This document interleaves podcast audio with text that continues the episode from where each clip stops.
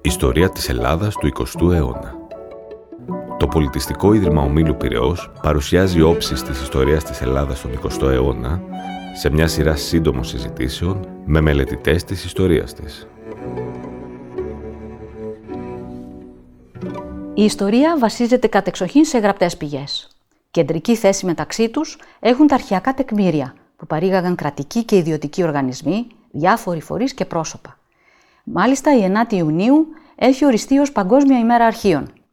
Πώς αποτυπώθηκε αρχαιακά ο 20ος αιώνας στην ελληνική ιστορία, ποιες συνέχειες ή ασυνέχειες παρατηρούνται εκεί; Είμαι η Λένα Μπενέκη και συνομιλούμε σήμερα με τον κύριο Νίκο Καραπηδάκη, καθηγητή ιστορίας στο Ιόνιο Πανεπιστήμιο και πρόεδρο της Εφορίας των Γενικών Αρχείων του κράτους, ο οποίος, πέραν της ευρείας ιστορικής και αρχαιονομικής του κατάρτισης, έχει παίξει εξέχοντα ρόλο στη διαμόρφωση της αρχαιακής πραγματικότητας στη χώρα μας τις τελευταίες δεκαετίες.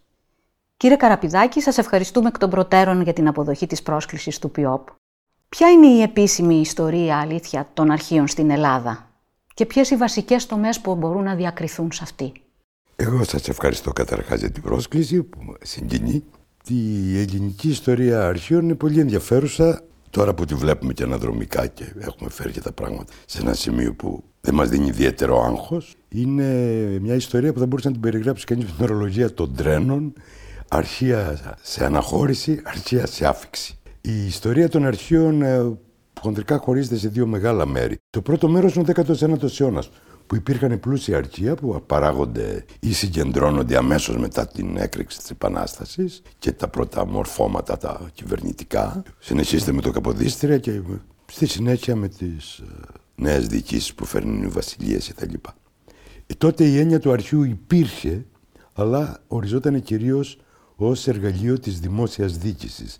Δεν ελήφθη καθόλου μέρημνα ή σχεδόν καθόλου ότι τα αρχεία από μια ηλικία και μετά όταν πάβουν να είναι χρήσιμα υπηρεσιακά, πρέπει να έχουν μια τρίτη ζωή, μια ζωή στο διηνεκές, που τα διασφαλίζει για όσο δυνατόν περισσότερους αιώνες.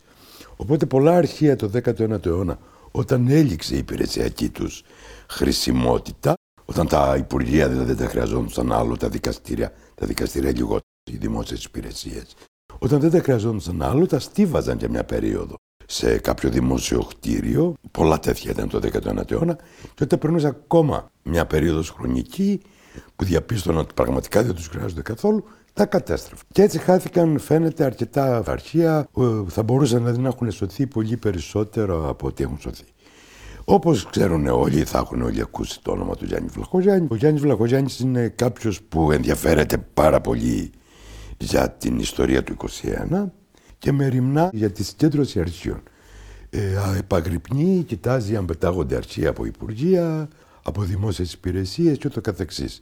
Κάποια στιγμή διαπιστώνει ότι γίνεται μια μεγάλη εκποίηση αρχείων από το ελεγκτικό συνέδριο, το οποίο είχε και στην αρμοδιότητά του αρχεία όλων των Υπουργείων από το 1821 και μετά. Είχε προφανώς πνιγεί, οπότε προχώρησε στην εκποίηση, αγοράστηκαν αυτά ως εκποιούμενο υλικό από μία μάντρα που ήταν στο Φάλιρο. Εκεί τα βρήκε ο Βλαχογιάννης και άρχισε να τα ξαναγοράζει. Δηλαδή να τα αγοράζει πια στα σκουπίδια. Και αυτό βέβαια κινητοποίησε κάποιους ανθρώπους. Γίνανε συζητήσεις ότι δεν μπορεί να μην υπάρχει όπως υπήρχε και υπάρχει ακόμα σε όλη την Ευρώπη και ίσως σήμερα και σε όλο τον κόσμο ένα κεντρικό αποθετήριο που θα συγκέντρωνε όλα τα έγγραφα κάποιας αξίας που δεν έχουν υπηρεσιακή χρησιμότητα. Ο Βλαχογιάννης ήταν σε επαφές με τον Βενιζέλο ήδη πριν το 1914, για το οποίο θα μιλήσω αμέσως. Γνωριζόντουσαν δηλαδή, έχει βρεθεί αλληλογραφία μεταξύ τους. Και εν πάση περιπτώσει το 1914 και με την παρέμβαση του Μπενάκη ζητάει από τον Βενιζέλο να ιδρύσει μια κεντρική υπηρεσία αρχείων η οποία άλλωστε ονομάστηκε Γενικά Αρχεία του Κράτους. Και εκεί άρχισαν πυρετοδός να συγκεντρώνουν αρχεία παλαιά τα οποία δεν είχαν υπηρεσιακή χρησιμότητα και κινδύνευαν και αυτά να καταλήξουν στην καταστροφή. Εδώ είναι η, η αφήξη αρχείων που αναφέρθηκα προλίγου. Πάνω σε αυτό το σημείο της ιστορίας μας, το 1914, αρχίζει και ένα νέο κομμάτι ε, που είναι οι αναχωρήσεις. Τι εννοώ τώρα, ε, ότι η Ελλάδα από το 1912 διπλασιάζεται.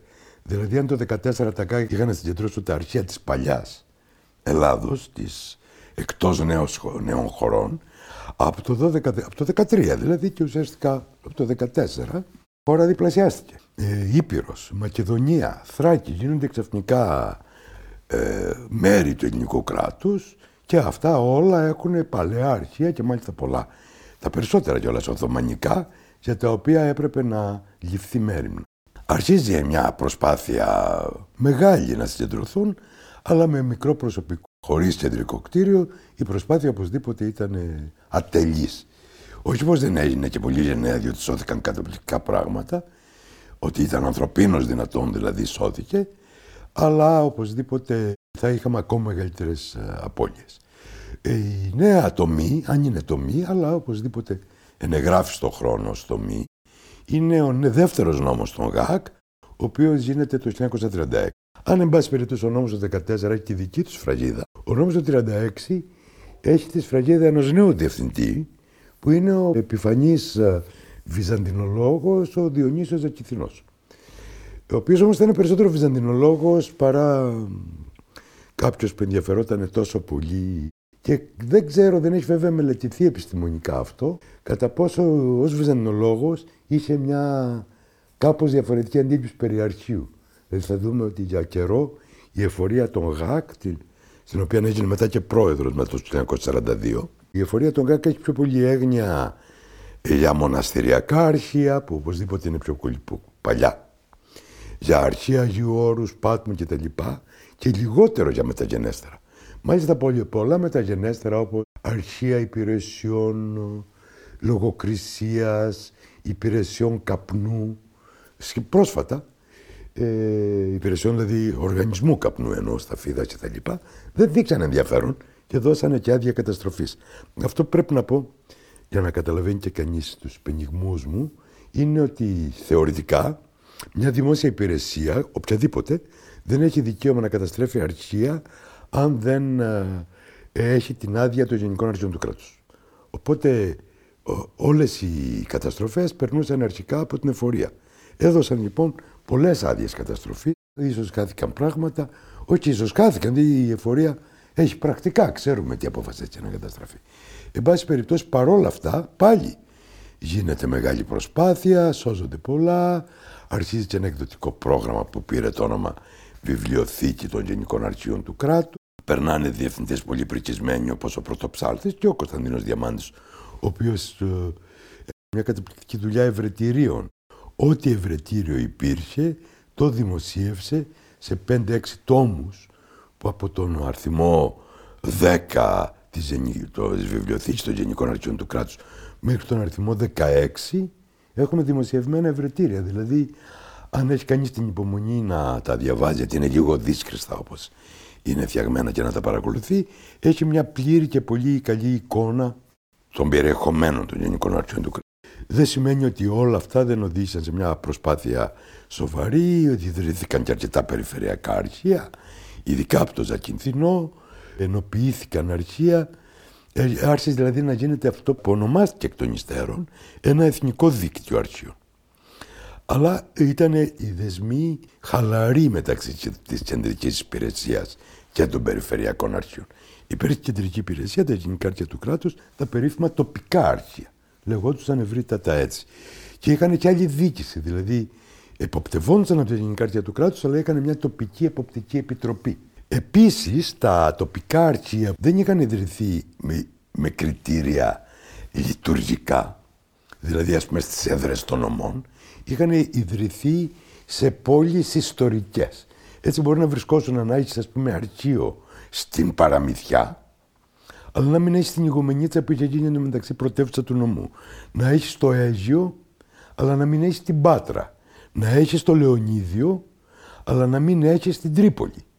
Οπότε ε, τα αρχεία που παρήγαγε η δημόσια διοίκηση που οπωσδήποτε ήταν στις έδρες των νομών, τα τοπικά, τα μικρά τοπικά αρχεία δεν μπορούσαν να τα απορροφήσουν. Και πάλι στηβαζόντουσαν και συχνά χανόντουσαν. Πολλά δε αρχεία ιδρύθηκαν, αλλά βρισκόντουσαν στα χαρτιά. Υπήρχε με το τοπικό αρχείο Βέρειας, το οποίο ιδρύθηκε επειδή είχε Οθωμανικά αρχεία και το τοπικό αρχείο Κοζάνης με την ίδια λογική, αλλά δεν υπήρχε ούτε προϊστάμενος. Υπήρχε, ήταν υπηρεσία σφραγίδα. Υπήρχε, ας πούμε, αρχείο Ήδρας και Έζηνα και δεν υπήρχε αρχείο Πειραιά. Και καταλαβαίνετε, τα μικρά αρχεία όπως Έζηνα, Ήδρας δεν ενδιαφερόντουσαν για τα σύγχρονα αρχεία των υπηρεσιών του ελληνικού κράτους. Ενδιαφερόντουσαν κυρίως να κρατάνε τα αρχεία που είχαν βρει από την Επανάσταση. Αυτό το, το πρόβλημα από πλευράς αρχιακή πολιτικής ε, δεν είναι ορθολογικό. Μια αρχαϊκή πολιτική θέλει να συγκεντρώνει ότι παράγουν οι οργανισμοί της αρμοδιότητάς της. Και τα κρατικά αρχεία έχουν ως αρμοδιότητα τις κρατικές υπηρεσίες. Ξέχασα να πω ότι τα παλιά επτανησιακά αρχεία, που τα περισσότερα φυλάσσουν αρχεία από την εποχή της Βενετοκρατίας, δηλαδή σχεδόν από το Μεσαίωνα, σχεδόν, αλλά από το 16ο αιώνα και μετά, με κανονικότητα, δεν υπαγόντουσαν στα ΓΑΚ παρά μόνο σε αποπτευόμενοι οργανισμοί. Διοικητικά υπαγόντουσαν στο Υπουργείο Εσωτερικών. Επειδή τα αρχαία τους θεωρούνταν ακόμα μηχανισμοί της κεντρικής εξουσίας που είχε περάσει στο ελληνικό κράτος μετά την Ένωση των Επτανήσων. Οπότε καταλαβαίνετε ότι εκτός ΓΑΚ βρισκόταν τα επτανησιακά αρχαία που είναι από τα σημαντικότερα στη χώρα. Η έγνοια μου λοιπόν το 1991 με την τότε εφορία, της οποίας πρόεδρος ήταν ο πολύ γνωστός ιστορικός Βασίλης Παναγωγιωτόπουλος, διευθυντής ερευνών στο Ίδρυμα Ερευνών, η μέρημνά μας ήταν να ενοποιήσουμε σε μια ενιαία υπηρεσία, μια μεγάλη διεύθυνση όλα τα περιφερειακά αρχεία. Και έγινε. Και λειτουργήσε περιέργως, με προβλήματα. Αλλά λειτουργήσε και σήμερα έχουμε μετά το 1991 ένα εθνικό ιστό αρχείων που κάθε νομός έχει μια υπηρεσία αρχιακή υπεύθυνη και για τα σύγχρονα αρχεία. Το άλλο που έγινε το 1991 ήταν επειδή στην Ελλάδα είχαν υπάρξει πολλές επιμέρους πρωτοβουλίες αρχείων.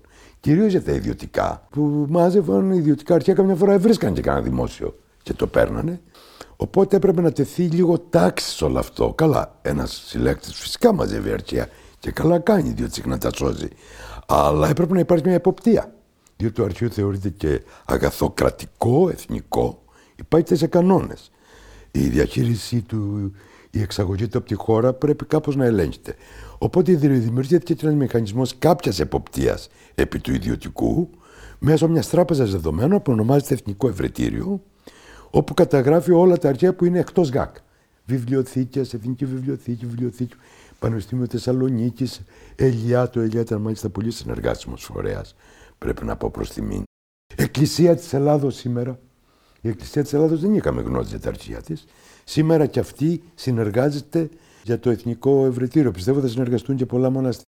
Πάντως έχουμε πλέον μια εικόνα αρχιακή, ε, πολύ καλύτερη από ό,τι είχαμε πριν το 1991. Ο τελευταίος νόμος, για να τελειώσω, είναι του 2018, το οποίο αύξησε κατά πολύ τις αρμοδιότητες των ΓΑΚ.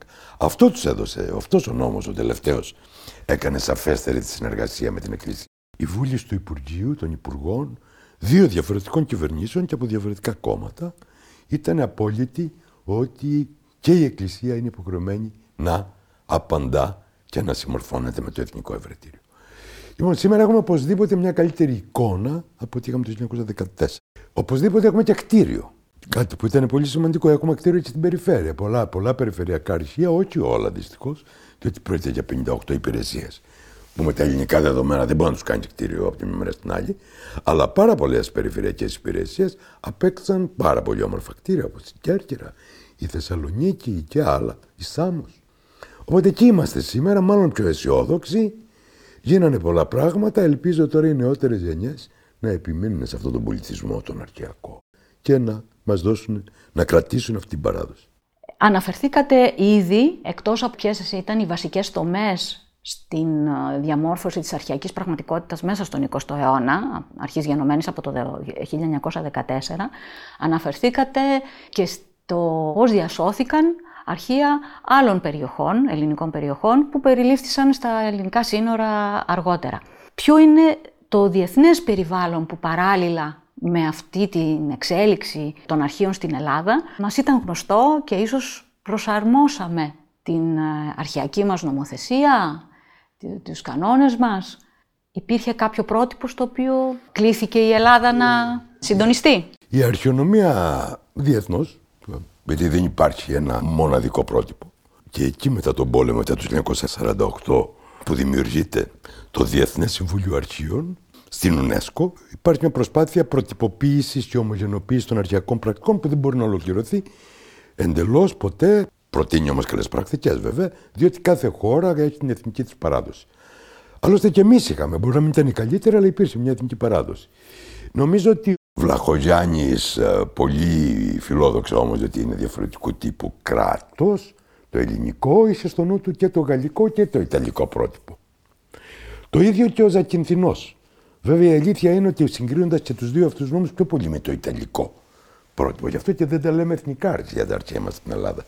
Τα λέμε γενικά αρχαία του κράτους, που είναι ακριβώς και η ονομασία των Ιταλικών αρχείων. Οπότε θεωρώ ότι το πρότυπο καταρχάς ήταν το Ιταλικό. Το οποίο βέβαια ήταν λίγο πολύ φιλόδοξο, διότι το Ιταλικό κράτος ήταν πολύ πιο συγκεντρωτικό από το ελληνικό. Το 1936, μάλιστα, που γίνει το δεύτερος νόμος, το Ιταλικό κράτος είναι ήδη το μουσολινικό κράτος, που ήταν συγκεντρωτικό, δεν αστειευότανε.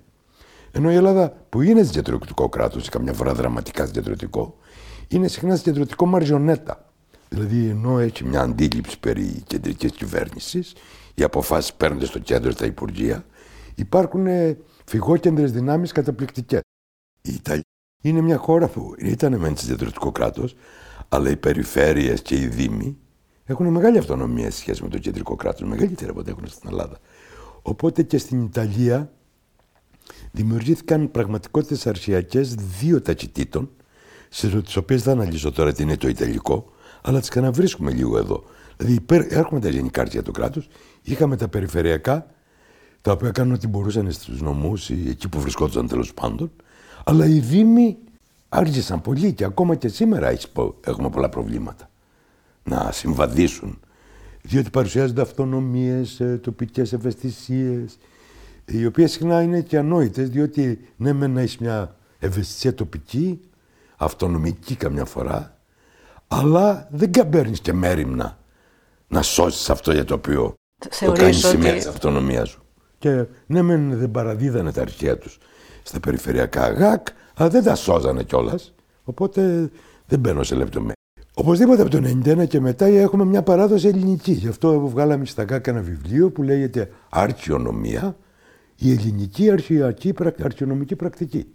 Δηλαδή, ό,τι είχε διαμορφωθεί ως παράδοση μέχρι το 2016 που βγαίνει το βιβλίο, αν δεν κάνω λάθος, το σεβαστήκαμε βέβαια, αλλά το προσαρμόσαμε στις ελληνικές πραγματικότητες, που είναι σημαντικές. Τώρα όμως δεν προλαβαίνουμε να σας δώσω πολλές λεπτομέρειες.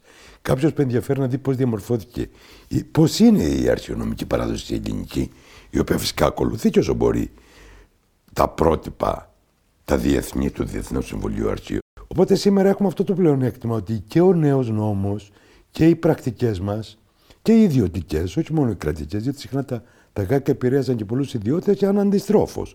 Σε έναν βαθμό εμπνεύστηκαν από ιδιωτικές πρωτοβουλίες. Δεν στηρίζονται πια σε μια παράδοση, μια πρακτική εισαγωγής από το εξωτερικό, αλλά έχει διαμορφωθεί μια ελληνική παράδοση, η οποία για τις νεότερες γενναίε είναι με μεγάλο καταπίστευμα.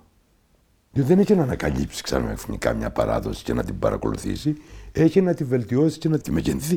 Πόσο έχει διασωθεί τελικά αρχιακά; Στο αρχιακό υλικό που είναι οι πηγές της ιστορίας. Εξαιρετική η, η ερώτηση. Η ναι. ιστορία του 20ου αιώνα που μας ενδιαφέρει εδώ στη χώρα μας. Συνέχειες, ασυνέχειες, μεγάλες ελλείψεις, Μεγάλα κενά. Ε, υπάρχουν ασυνέχειες και καμιά φορά έχει ίσω για ορισμένες κατηγορίες αρχείων και μεγάλες. Πριν απαντήσω στην ερώτηση, που είναι μάλλον θετική η απάντηση, ε, δεν είναι δηλαδή στραμμένη προς την απεσιοδοξία, η ερώτηση δεν μπορεί να απαντηθεί πλήρως γιατί πολλά αρχεία είναι ακόμα στα Υπουργεία. Δεν έχουν μεταφερθεί, εκαθαριστεί και μεταφερθεί στα ΓΑΚ και αρχεία πολύ σημαντικά. Η Γεωργία, Υπουργείο εννοώ, ε, κοινωνικών ασφαλίσεων, ε, πρόνοιας λοιπά, υγείας. Και οι αρμοδιότητες να μεταφερθούν. Ναι, να και... και πάνε μαζί και σε άλλες αποθήκες στα αρχεία ή τέλος πάντων. Που είναι αρχεία από τις αρχές του αιώνα. Ε. Του 20ου εννοείται. Του 20ου εννοώ. Και είμαστε στην τρίτη δεκαετία του 21ου. Το 1926-1924 είναι ακόμα στα Υπουργεία. Οπότε δεν είναι πλήρης η εικόνα μας. Αλλά έχουμε μάλλον ευχάριστες απαντήσεις. Παραδείγματος χάρη, το Υπουργείο Δημοσίας Τάξης, που είναι από τα σοβαρότερα Υπουργεία από αρχιακή άποψη, τα αρχεία του 20ου αιώνα τα, τα, του 19ου τα περισσότερα είναι στα ΓΑΚ. Του 20ου αιώνα τα είναι στο Υπουργείο ακόμα. Και είναι διατεθειμένο, συνεργάστηκε με τα ΓΑΚ πάρα πολύ καλά, να, να τα ανοίγει σιγά σιγά στο κοινό. Οπότε αμέσως αμέσως. Ο στρατός, τα παλαιά του αρχαία του 19ου αιώνα πάλι τα περισσότερα στα γάκια, αλλά του 20ου είναι στο στρατό. Δεν έχει ακόμα ε, προκαθορίσει την πολιτική του ανοίγματος, το, το δημοσία τάξεως, δηλαδή το προστασίας πολίτη, όπως λέμε σήμερα. Μου έρχεται καμιά φορά η παλιά ορολογία, είναι λογικό. Το προστασίας του πολίτη έχει αρχίσει να διαγράφει μια πολιτική ανοίγματος. Οπότε είμαστε αισιόδοξοι. Το στρατός παρόμοιο, που είναι αρχεία σημαντικά, όπως κατά το Υπουργείο Εξωτερικών έχει τα δικά του αρχεία, αλλά οπωσδήποτε η πολιτική του είναι στην κοινοποίηση. Έχει ίσως αυστηρή νομοθεσία, αλλά εν πάση περιπτώσει δεν είναι κλειστά στην έρευνα. Οπότε μεγάλες απώλειες δεν έχουμε. Δεν έχουμε όμως ακόμα αξιοποιήσει το εύρος του. Να σας έλεγα πριν την αρχαία τους 1926, τα αρχαία του Υπουργείου Υγείας, Πρόνοιας κτλ. που είναι μετακατάσταση προσφύγων, πολλά πράγματα. Ξέρουμε που είναι, είναι απογεγραμμένα, αλλά δεν έχουν ακόμα μεταφερθεί στα ΓΑΚ για να ανοίξουν στο κοινό. Πολλά του Γεωργίας είναι στην ίδια κατάσταση. Και άλλα Υπουργεία. Οπότε θέλω να πω ότι δεν είναι μεγάλες οι απώλειες. Θα υπάρχουν και τέτοιες επιμέρους διευθύνσεων, γενικών διευθύνσεων, που είτε οφείλονται σε καταστροφές να. Α πούμε, τα αρχαία της σχολής Ευελπίδων στα γεγονότα του 1944 κάηκαν όλα τα παλιά. Και ό,τι σώζεται σήμερα στη σχολή Ευελπίδων είναι στα ΓΑΚ. Οι ιστορίες τη σχολής Ευελπίδων που έχουν γραφτεί έχουν γραφτεί από τα αποθέματα τα ΓΑΚ. Τα αρχαία όμως της σχολής, όχι του Υπουργείου Αμήνης, που είχε την εποπτεία, της σχολής της ίδιας, έχουν χαθεί. Ε, κάηκαν. Δηλαδή τέτοια θα έχουμε. Αλλά η γενική εικόνα, ευτυχώς, δεν είναι μια εικόνα καταστροφής. Είναι απολειών. Αλλά δυστυχώς πολλές, ούτως ή άλλως πολλές χώρες έκαναν απολύσει. Δεν εξαιρέσεις τις χώρες πρότυπα που είναι ίσως οι σκανδιναβικές και οι Ηνωμένες Πολιτείες και σε ένα βαθμό η Βρετανία. Όλες οι άλλες χώρες, ακόμα και χώρες με μεγάλη αρχαϊκή παράδοση, όπως η Γαλλία, απώλειες είχαν. Γιατί στις διάφορες δηλαδή, στιγμές της ιστορίας τους που υπήρξε. Η συγκυρία δεν η, ήταν. Η συγκυρία η, η, η αναμπουμπούλα. Η, η αρνητική. αναμπουμπούλα. Ε, Όπως η Γαλλική Επανάσταση. Εκεί χάθηκαν πράγματα. Έτσι έγινε και εδώ. Είχαμε έναν εμφύλιο. Είχαμε κατοχέ ξένες. Της Γερμανίας, ας πούμε, θέλανε τα αρχεία των κυθύρων για να απελευθερώσουν χώρο στο κάστρο, να τα πετάξουν κάτω από το κάστρο. Από την τελευταία στιγμή διασώθηκαν. Όταν είχαν φτάσει στην Κέρκυρα αντάρτες από την Ήπειρο διωγμένοι μετά από τις μάχες του εμφυλιού, εγκαταστάθηκαν στο αρχείο. Πήγανε παρολίγο για να κάνουν φωτιά να ζεσταθούν. Ανοίξανε μια τρύπα στο αρχείο, στο παλιό αρχείο που είναι τώρα τα ανάκτορα. Μια πτέρυγα ήταν το αρχείο. Υπήρχε μέχρι πρόσφατα η τρύπα που ανοίξανε να κάνουν το τζάκι τους στο κεντρικό δωμάτιο και παρολίγο να αρχίσουν να παίρνουν έγγραφα παλιά του της Βενετοκρατίας. Ω διότι δεν ξέρει. Βέβαια ήταν ανάμεσα τους εμορφωμένοι άνθρωποι που είπαν προς Θεού τι κάνετε; Δηλαδή έχετε τέτοιες καταστροφές. Αλλά δεδομένων της ιστορίας μας της ίδιας, οι καταστροφές δεν είναι τόσο μεγάλες όσο νομίζαμε. Ακόμα και παρά το καύσιμο των φακέλων. Που ήταν πολύ σοβαρή ιστορία. Μια απόφαση πολιτική που λήφθηκε στη Βουλή, κατά τη γνώμη μου, την αρχαιονομική γνώμη, όχι την πολιτική. Επιπόλαια, και παρότι γράφτηκαν πράγματα στη συνέχεια να το ψηλοδικαιολογήσουν οι μνήμοι, τάχατε, λύθη και τα λοιπά, ήταν μια ενδιαφέρουσα ιστορία διότι η απόφαση αυτή λήφθηκε από τη δεξιά και από την αριστερά και γράφτηκαν βιβλία για να τη δικαιολογήσουν.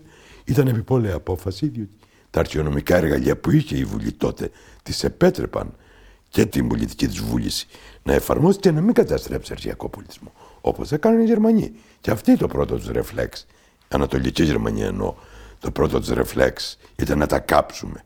Αλλά μετά επεκράτησε η σύνεση. Ε, εκείνο το καλοκαίρι του 89 δεν επικράτησε η σύνεση. Παρά την απώλεια, το Υπουργείο Δημοσίας Τάξεως έχει διατηρήσει πάρα πολλά αντίστοιχα αρχεία. Οπότε αυτή η ιστορία μπορεί να, να γραφτεί παρά και αυτή την απώλεια. Θα αναζητήσουμε και αυτή την πραγματικότητα. Ναι, βέβαια.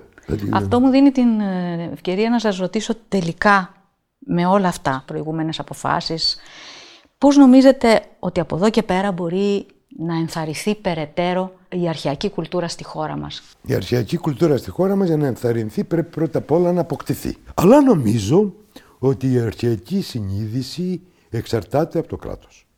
Αν δηλαδή το κράτος κάποτε αποφάσισε να τιμωρεί τους υπαλλήλους που δεν τηρούν την νομοθεσία περί αρχείων, περί εκαθαρίσεων, περί τήρησης κτλ. Αυτή να αποκτηθεί λοιπόν αρχαϊκή συνείδηση πρέπει τα αρμόδια υπουργεία, τα ΓΑΚ καταρχάς, αλλά τα ΓΑΚ δεν είναι υπερυπουργείο, τα υπουργεία που έχουν εποπτική ε, θέση πάνω στην, στην υπόλοιπη δημόσια διοίκηση να ε, εποπτεύουν με τη βοήθεια των ΓΑΚ την καλή τήρηση των αρχείων σε όλες τις υπηρεσίες. Από τις κεντρικές μέχρι την τελευταία υπηρεσία ενός Δήμου. Δεν είναι απλό, διότι οι υπάλληλοι συχνά είναι οκνηροί. Θεωρούν ότι το αρχείο είναι το τελευταίο πράγμα που τους ενδιαφέρει. Κάτι που δεν είναι ο 19ο αιώνας. Δηλαδή τα αρχεία των ανακτόρων είναι άψογα. Ακόμα και σήμερα. Είναι διατηρημένα με τις κορδέλες τους τα έγγραφα. Δεμένα σε ωραία κουτιά. Μετά από τη βασιλεία του Γεωργίου αρχίζει μια αντίληψη. Ο δημόσιο υπάλληλο αρχίζει να αισθάνεται πιο ελεύθερος. Αλλά αυτό που είναι πολύ κακό μετά το 81. Το βλέπεις στα αρχεία. Ενώ τότε τηρούνται πάνω κάτω όπως πρέπει, από το 81 και μετά κρατεί μια νοοτροπία, δεν βαριέσαι αυτό. Στιβάγματος, πετάγματος κτλ. Και βέβαια μετά είναι θέμα παιδείας γενικότερα. Εδώ πάμε στους ιστορικούς, εδώ πάμε στα σχολεία. Ε, το παιδί, όπως μαθαίνει για τα αρχαία, τις αρχαιότητες, αλλά θα μου πείτε σωστά, έχουμε αποκτήσει πραγματική αρχαιολογική παιδεία; Όχι. Ίσως για τα αρχαία αντικείμενα, αλλά για νεότερα κτίρια, για νεότερα μνημεία που μπορεί να είναι και καθημερινά πράγματα. Μια παλιά πόρτα, ένας ωραίος φράκτη, ένα βιομηχανικό κτίριο κατά πόλο μάλιστα. Πόσο μάλιστα παλιά εμπορικά καταστήματα, όλα αυτά δεν έχουμε ιδιαίτερη αρχαιολογική παιδεία για να περιμένουμε πολλά για την αρχαϊκή παιδεία, αλλά νομίζω ότι θέλει το σχολείο εκεί πρέπει να κάνει τεράστια προσπάθεια. Πάει, εγώ νομίζω ότι η αρχαϊκή παιδεία πάει με την εγγέννη παιδεία γύρω από την τέχνη, Δηλαδή το παλαιό έχει μια αισθητική, το οποίο είναι αρχαιολογική, είναι τέχνη, τέχνης, οικαστικής κλπ. Και είναι και βιβλιακής, γιατί είναι το παλιό βιβλίο κλπ. Και αρχαϊκή. Όλα αυτά θα έπρεπε να γίνουν προσπάθεια τόσο από φορείς σαν τους δικούς μας ΓΑΚ, αρχαία τραπεζών κτλ. όσο και με την καθοδήγηση της, του Υπουργείου Παιδείας. Και η ιστορία μέρο του πολιτισμού. Και η ιστορία. Βεβαίως. Η ιστορία δυστυχώς. Πολύ Τα αρχεία μας μέχρι πρόσφατα δεν ήταν πολύ οργανωμένα. Γινόταν ερήμην των αρχείων. Πέραν τους παλιότερους. Γιατί τώρα με το 21 που έχουμε τόσες εκδηλώσεις, νομίζετε ότι επισκέφτηκαν τα ΓΑΚ τα οποία βέβαια σε μεγάλο βαθμό ψηφιοποιημένα τώρα. Μπορούν να τα βλέπουν από το σπίτι τους. Αλλά νομίζετε ότι επισκέφτηκαν πολλοί ιστορικοί τα γενικά αρχεία του κράτους; Δεν θέλω να πω αριθμού, διότι δεν θα είναι και πολύ κολακευτικό ήταν ο κύριος Νίκος Καραπηδάκης, με τον οποίο χαρτογραφήσαμε την αρχαϊκή πραγματικότητα της Ελλάδας του 20ου αιώνα. Ευχαριστούμε θερμά κύριε Καραπηδάκη. Παραμείνατε συντονισμένοι στα podcast του ΠΙΟΠ σχετικά με την ιστορία της Ελλάδας του 20ου αιώνα.